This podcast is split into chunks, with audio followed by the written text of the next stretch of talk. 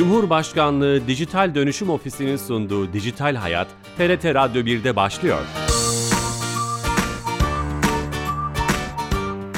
Herkese merhaba, ben Bilal Eren. Teknoloji ve dijitalleşmenin hayatlarımıza etkilerini her hafta bir başka konuyla ele aldığımız programımıza hoş geldiniz. Bu cuma özellikle metropollerde ve kentlerde ulaşımın geleceği olarak nitelendirilen mobilite kavramını ele almak istedik. Hangi araç ve teknolojiler öne çıkıyor? Onu konuşacağız. Çok değerli bir konuğumuz var. Hey Mobility kurucu ortağı Rasim Serin Bey. Stüdyo konuğumuz, canlı yayın konuğumuz. Rasim Bey hoş geldiniz. Hoş bulduk, teşekkür ederim. Şeref verdiniz. Bu konuyu konuşacağız ama öncesinde her hafta olduğu gibi kamunun hizmetlerini dijitalleştirerek bizde sunan Türkiye Gov.tr'den bir özelliği Dijital Türkiye ekibinden Ayşe Tarun'dan dinleyeceğiz. Ayşe Hanım telefon attığımızda. Ayşe Hanım. Bilal Bey iyi yayınlar. Hoş geldiniz yayınımıza. Teşekkür ederim. Söz sizde efendim. Teşekkürler Bilal Bey. Ee, öncelikli olarak bugün güzel bir gün. Tüm ülkemizin, gençlerimizin 19 Mayıs Atatürk'ü anma Gençlik ve Spor Bayramı'nı kutlamak isterim. Biz de sizin kutlarız inşallah efendim. güzel günler. Teşekkür ederim. Güzel günler görelim hep beraber inşallah. Ee, bugün sizlere çok güzel bir hizmetten bahsedeceğiz. E-Devlet Kapısı biliyorsunuz gerçek kişilere sunduğu hizmetler dışında, kişilerin kendisinin kullanabildiği hizmetler dışında e, kişilerin çocukları adına hizmet kullanmasını ya da mirasçısı olduğu kişiler adına hizmet kullanmasını sağlayan altyapılara sahip. E, bununla ilgili birçok çalışma yapılıyor. Yine kullanıcılarımız tarafından çok istenen hizmetler artık E-Devlet kapısında. Bilgi Teknolojileri ve İletişim Kurumu Başkanlığı'nın e, mobil, sabit, internet, kablo TV, uydu işletmecileri gibi tüm işletmecilerin borç alacaklarını kapsayan sorgulama, ödeme, iade işlemleri E-Devlet kapısından sunuluyor. Bu çok önemli. Birinci söylediğiniz de çok kıymetli. Hem çocukları için veya mirasçısı evet. olduğu kişiler evet. için yaptığı hizmetlerin de yavaş yavaş buraya geçmesi çok evet. önemli. Emeklerinize sağlık. Teşekkür ediyorum Bilal Bey. Hemen belirtmek isterim. E, bu hizmetleri biz gerçek kişiler adına açmıştık öncelikli olarak. Bu süreçte mirasçısı olduğumuz kişiler adına e, açıldı. Bundan sonraki süreçte de yine uygun olan hizmetlerin çocuklar adına da kullanılması için gerekli altyapıların çalışılmasına devam edilir. Harika. Onlar hayata geçtikçe duyurmanızı istiyoruz bizim programımız aracıyla. Teşekkür ediyorum. Sağ olun. Çok diliyorum. teşekkürler. Sağ olun. Evet e, Ayşe Torun'la konuştuk her hafta olduğu gibi. Yeni katılan dinleyicilerimiz vardır. Mikro mobilite kavramını konuşacağız. Hey Mobility kurucu ortağı Rasim Serin Bey ile beraberiz. Rasim Bey bu mikro mobilite nedir? Hemen böyle bir tanım bir çerçeveyle başlayalım mı? Öncelikle davetiniz için tekrar teşekkür ediyorum. Ben de tüm gençlerimizin 19 Mayıs Gençlik ve Spor Bayramı'nı tebrik ediyorum, kutluyorum. Şimdi tabii öncelikle mikro mobilite ile alakalı bu mikro mobilitenin neden hayatımızda bu kadar popüler olduğu e, nereden doğdu? Hepimizin bildiği gibi e, Amerika'da ilk defa doğduğunu biliyoruz. Ancak e, onun öncesinde bu işin ilkine ben de programa gelmeden önce gerçekten doğru bilgi vermek adına bir baktım. E, Hollanda Amsterdam'da 1965 yılında ücretsiz olarak hizmet olarak 50 tane bisikletle başlayan bir mikro mobility çözümü var. Arkasından 1965. da 1965'te başlamış. 1965'ten sonra 1974-75'te yine Avrupa'da örnekleri var. Ancak bizim düşündüğümüz gibi ilk mikromobilite uygulaması tabii herkes şu anda mikromobiliteyi elektrikli skuterla biliyor. Bu tabii Amerika'da... Yok, bilmeyenler de olabilir. Belki evet, bir yani tanımla başlayalım. Pop, popüler öyle olmuş diyelim. Yani yoksa aslında yani mikromobilitenin hayatımıza skuterla birlikte girmesi özellikle ülkemizde bisikletin çok yaygın olmamasından dolayı herkes e, skuter olarak biliniyor. Fakat Amerika'da 2017 yılında Bird firmasından önce 2016'da Singapur'da doğmuş aslında bildiğimiz şu andaki kullandığımız anlamda QR kodlu, GPS takipli, mobil uygulamalı Orada doğmuş arkasından 2017 yılında Bird tarafından yaygınlaştırılmış. İlk sene 1 milyar dolar bir e, değere ulaşınca 2018 yılında Lime ve arkasından Bolt gibi firmalar yaygınlaşmaya başlayınca Avrupa'ya da gelmiş. Sonrasında da bize gelmiş. Tabii Abi şöyle biz içindeyiz ya. İçinde olunca bu tanımları artık e, herkesin bildiğini sanıyoruz. Bence tanımla başlamak daha kıymetli. Yani mik mikro mobilite ne demek? Çok doğru. Yani mikro mobilite e, 25 kilometre hızı geçmeyen tek tamam. kişinin kullandığı bisiklet, elektrikli bisiklet, elektrikli skuter, imoped Ve tabii yeni bir şey daha var şu anda. Sadece bununla da sınırlı değil. Bu 25 kilometrenin üzerine çıkan şu anda 45 kilometre hız hıza çıkan iki kişilik ve tek kişilik elektrikli küçük araçlar. Bunlara mikromobilite diyebiliriz. O zaman o 25 bariyeri 45'e mi çıktı şimdi? Şu anda 45'te var. 80'e kadar çıkıyor. Ancak hmm. biraz daha aslında tanımın e, gerçek tanımından hayattaki kullanılmasına, hayatımızda nasıl kullanıldığına baktığımız zaman şehirlerde tabii biz bunu ne amaçlı için kullanıyoruz, neden kullanılıyor, nasıl kullanılıyor? E, biraz o tarafa baktığımızda 45 kilometre hıza çıkan küçük araçlarda. Bunlar da çünkü L, L6, L7 kategorisinde yani elektrikli araçların motosiklet dediğimiz dört tekerlekli motosiklet olarak tabir edilen araçlarla birlikte de yine mikromobilite olarak da tarif ediliyor. Ama gerçek anlamda 25 kilometre hıza çıkabilen e, bisiklet, elektrikli bisiklet, elektrikli moped ve elektrikli skuter diyebiliriz. Bu çok önemli. Bunun bu, bu, bu, bu, bu çözümün veya mikromobilite dediğimiz kavramın ortaya çıkmasının bir nedeni olmalı. Değil mi? Neden ihtiyaç duyduk buna? Siz bunu nasıl yorumlarsınız? Ya tabi burada e, en önemli şey aslında e, köylerden kentlere göçe bakmak lazım. Yani bütün dünyada köylerden kentlere ciddi anlamda göç var. E, büyük şehirlerdeki nüfus giderek artıyor. Artık yol yapmak yetmiyor. E, ciddi anlamda trafik var. E, otopark ücretleri çok yüksek. Bütün dünyada olduğu gibi bizim ülkemizde aynı şekilde. Bir yerden bir yere ulaşmanın kısa mesafe olarak en uygun çözümü hayatımızda bu e, sorunu pratik bir şekilde, kolay bir şekilde ve ucuz bir şekilde çözen bir e, araç bu.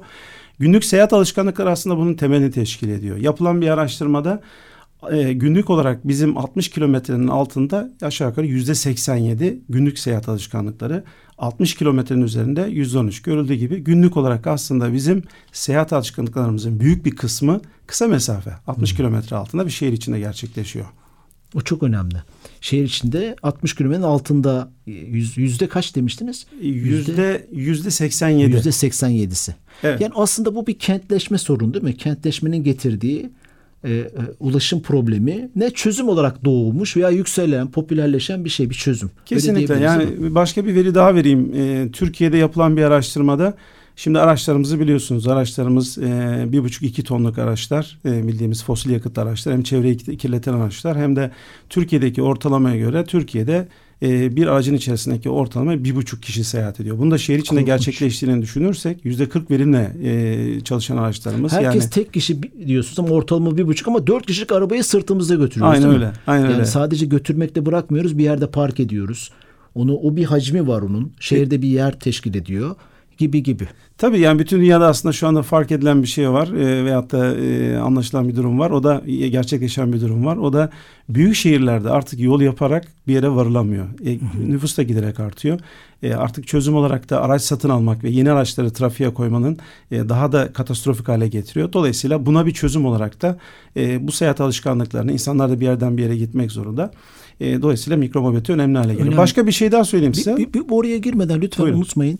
Eskiden e, toplu taşıma denen bir şey vardı. Hani toplu taşımaya da çok fazla referans verirdi. Siyasetçiler, kanaat önderleri gibi gibi. Sanki o toplu taşıma da bu şehirleşme ve kentleşmeye çözüm olmadı mı acaba?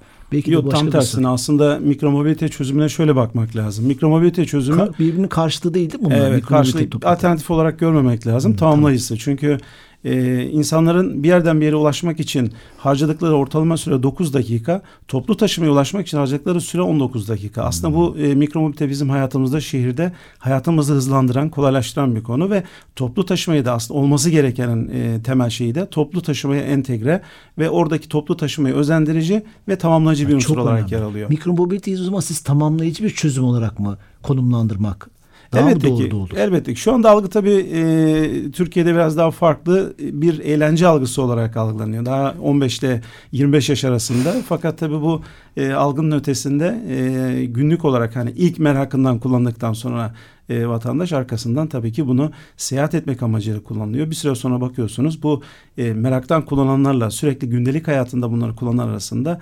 e, farklılıklar oluşmaya başlıyor. Hı hı.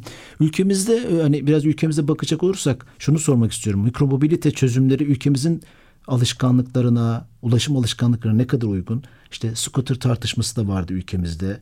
e, hala devam eden. Bu konuda ne dersiniz? Ya İstanbul trafiği gibi bir yerde düşünün. İstanbul'da taksi bulmak bile e, sorun. Çok zor. Artı indi bindi ücretleri de çok yüksek. Aracınıza zaten seyahat edemiyorsunuz. Yani artık bu kaçınılmaz bir şey yani. İstanbul trafiğinde sizin bir yerden bir yere kısa mesafede 3 kilometre, 5 kilometre, 10 kilometreye kadar kullanabileceğiniz en pratik çözüm bu. Bir otopark hmm. ücreti yok, havayı kirletmiyor.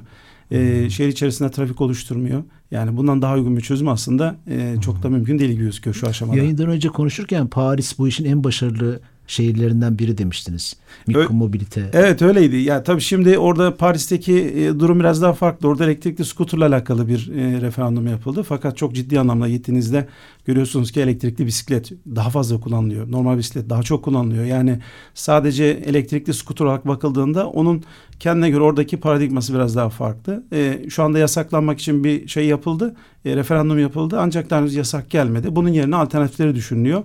Tabii şöyle de bir gerçek var. Yani Paris özeline bakıldığında ki dünyada en iyi örneklerinden bir tanesi orasıydı. Ee, şehirde mikromobilite kullanımını daha da arttırabilmek için e, otoyollardaki bildiğimiz otoyolu daha çok genişletmek değil daha da daraltmak ve bir şeridini mikromobilite araçlara ayırmak suretiyle Scooter trafiğin rahatlamasını sağlamışlar. Tabii 10 sene önceki fotoğraflara bakıyorsunuz mesela Paris önce. için. Evet bakıyorsunuz trafik daha kilit vaziyette. Son çekilen fotoğrafları gösteriyorlar. Son çekilen fotoğraflarda trafik daha rahatlamış. Yol mu yapmışlar? Hayır. Yani mikromobilite dediğimiz elektrikli bisiklet, motosiklet, e, elektrikli skuter gibi araçlara daha fazla yer ayırmışlar. Yani oradaki yol yaparak değil, yolları aslında önceliğini bu tarafa vermek suretiyle şehrin e, rahatlamasını sağlamışlar. Paris'te de bunun yasaklanması Niye e, söz konusu değil. Biz elektrikli skuterla ilgili yasaklama. Ne, ne oldu e, orada? Nasıl? Ya bence orada şöyle bir şey yapıldı, hata yapıldı.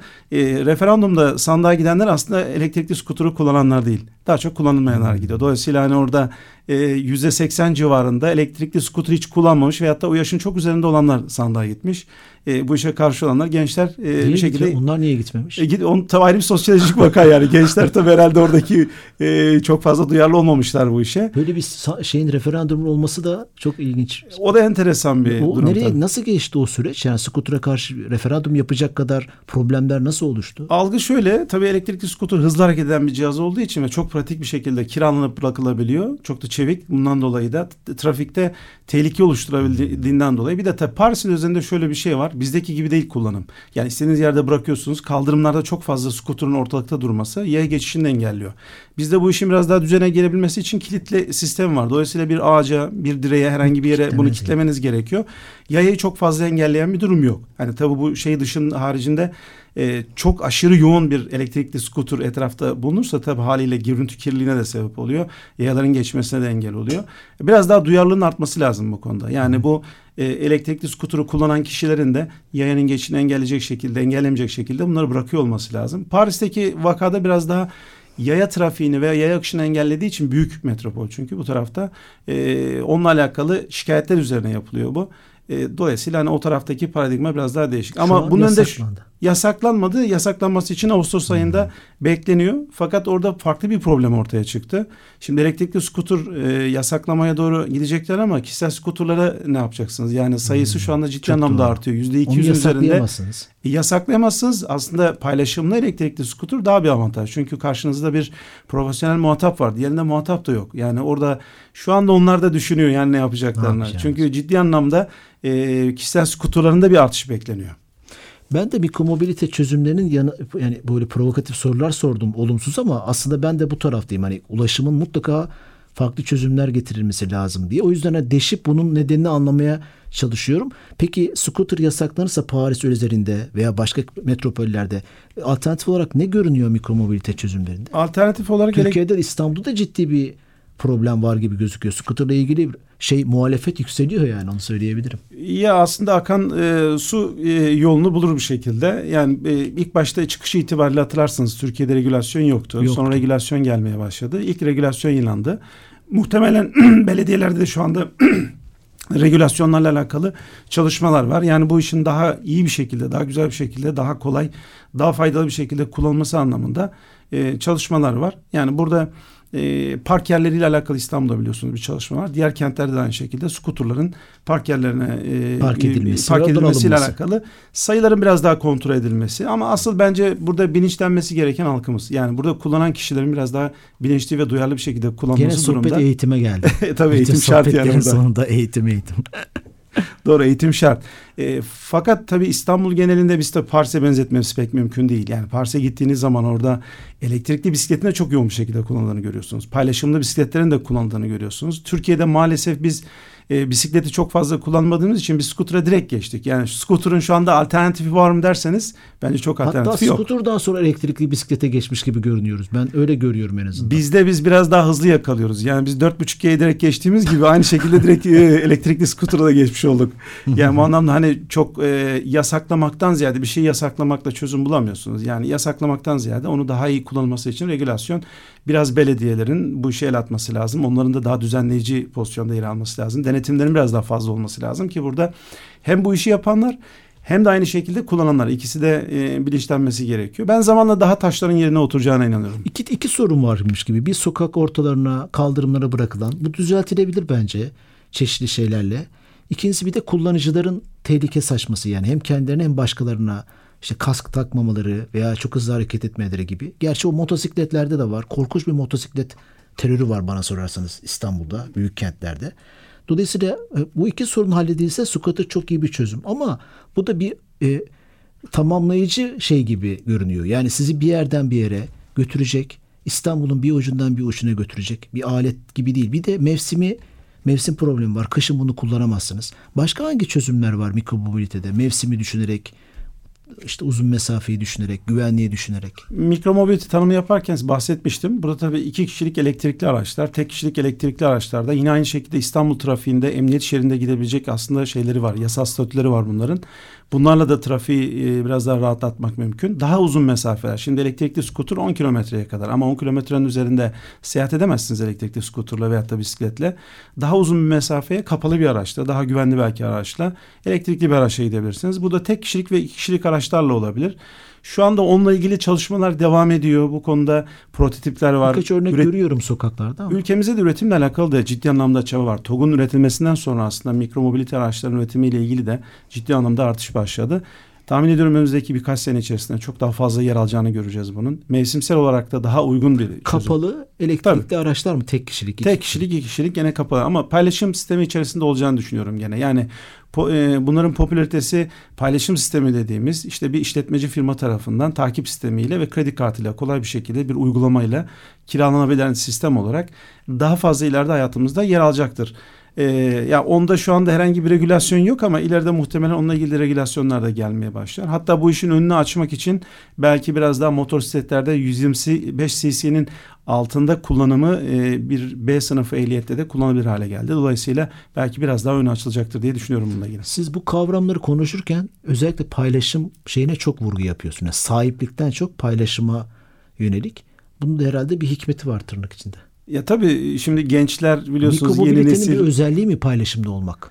Evet yani. Sahiplik değil de paylaşmak. Tabii yani siz kişisel olarak aslında bir mikromobilite bir araca sahip olabilirsiniz. Ancak her zaman yanınızda taşımanız mümkün olmuyor. Dolayısıyla paylaşımlı bir sistemde bir de artık yeni kavram hayatımıza giren e, ve gençlerin de sahip olmak yerine paylaşalım kavramı gerçekten bence de çok e, önemli bir şey bu. E, eskiden araba sahibi olmak çok önemli bir statü meselesiydi ve araba sahibi olmak önemliydi. Ancak İstanbul'da da artık görüyoruz. Çok lüks araçları olduğu halde e, metrolarla ve otobüslerle seyahat eden insanlar var. Hani bugün 4. Levent'e gittiğinizde e, gün içerisinde çok ciddi anlamda trafik var. Birçok kişinin artık iyi araçlarını bırakıp kendilerine toplu taşımayla ve mikro ulaşım araçlarıyla gittiklerini görüyoruz. Dolayısıyla aracınız ne kadar iyi olursa olsun bunu kullanmak durumunda kalıyorsunuz bu şehir trafiğinde. Ee, orada paylaşım ekonomisi dünyada büyüyen bir ekonomi. Ee, özellikle paylaşım araçlarının Türkiye'de ve dünyada ciddi anlamda büyüklükleri e, konuşulmaya başladı. Mesela burada bazı örnekler var. 1.2 trilyon dolar e, 2022 yılındaki büyüklüğü dünyada ve 2026'ya geldiğinde de 1.8 trilyon dolara kadar çıkacağı söyleniyor. Kişi başı da dünyada aylık 200 doların üzerinde bir kullanım var. Yani harcama var kullanıcı tarafından.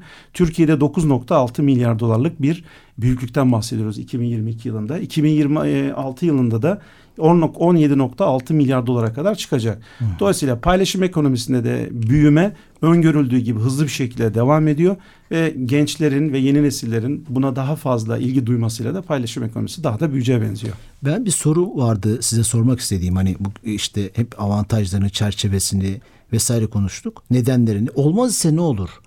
Metropol metropollerde, kentlerde korkunç nüfus daralan, zaman kıymetli mikromobilite çözümleri olmazsa ne öngörüyorsunuz? Distopik bir soru belki ama.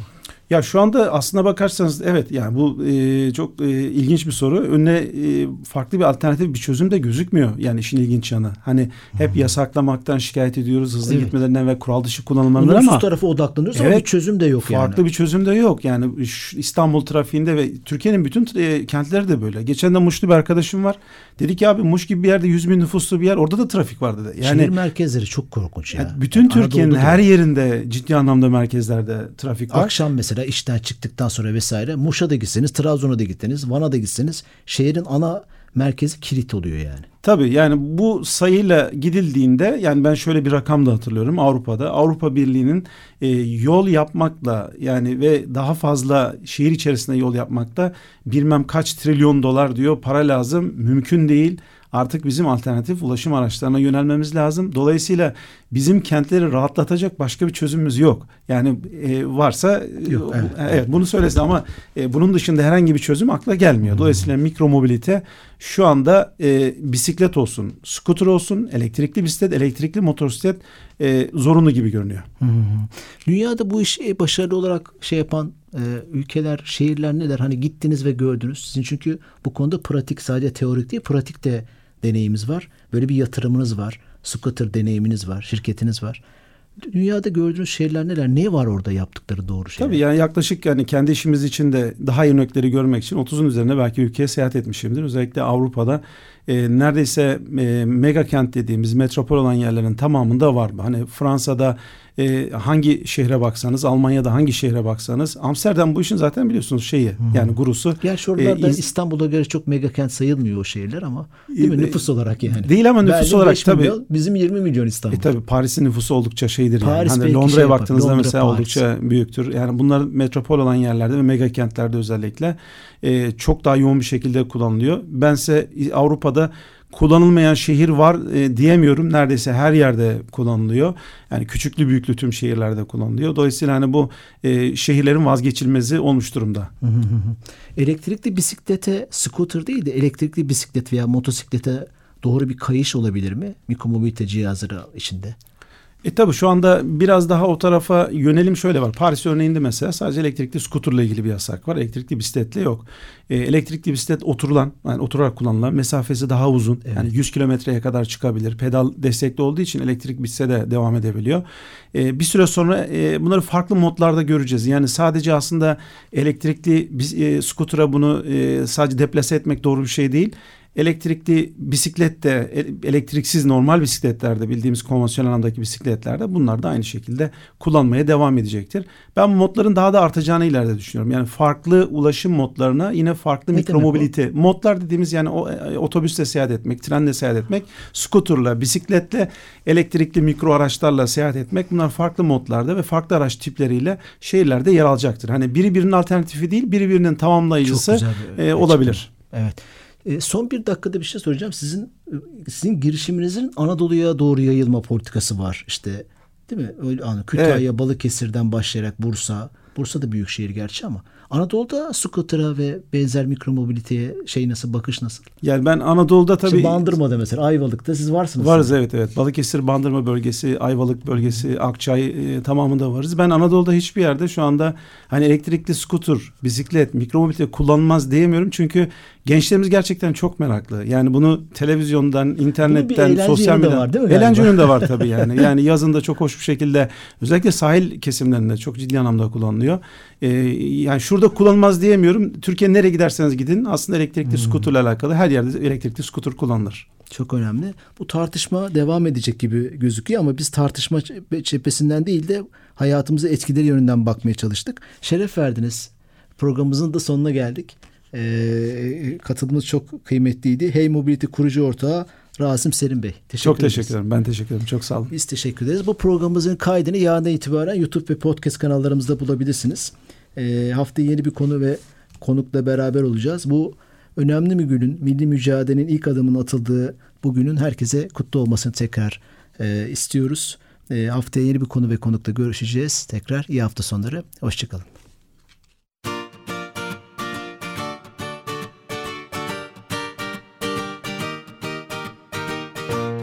Cumhurbaşkanlığı Dijital Dönüşüm Ofisi'nin sunduğu Dijital Hayat, TRT Radyo 1'de sona erdi.